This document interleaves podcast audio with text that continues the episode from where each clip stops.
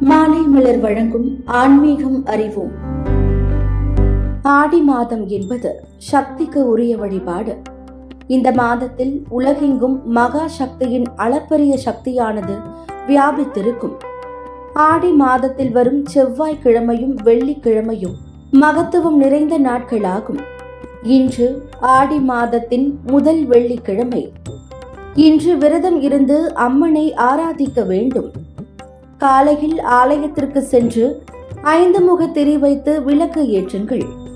நெய் விளக்கேற்றுவது மிக மிக நல்லது.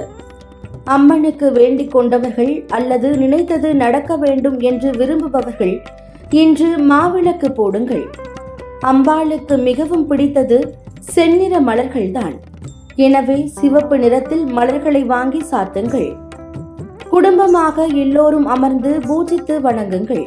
ஆடி மாத வெள்ளிக்கிழமைகளில் விரதம் இருந்து அம்மன் வழிபாடு செய்து சுமங்கலிகளுக்கு புடவை ஜாக்கெட் முதலான மங்கள பொருட்களும் சேர்த்து கொடுப்பது நல்லது.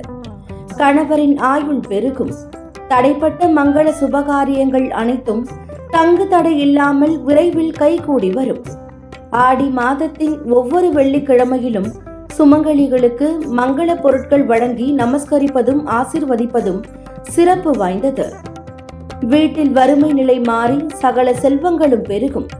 லலிதா சகசிரநாம பாராயணம் கனகதாரா ஸ்தோத்திரம் பாராயணம் செய்யுங்கள்.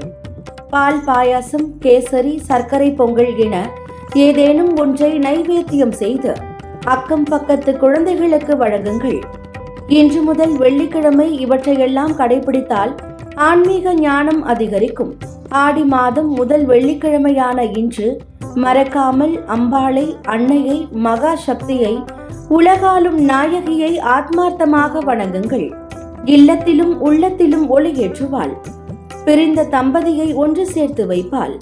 இதுவரை வீட்டில் இல்லாமல் இருந்த ஒற்றுமையை பலப்படுத்தி கொடுப்பாள்.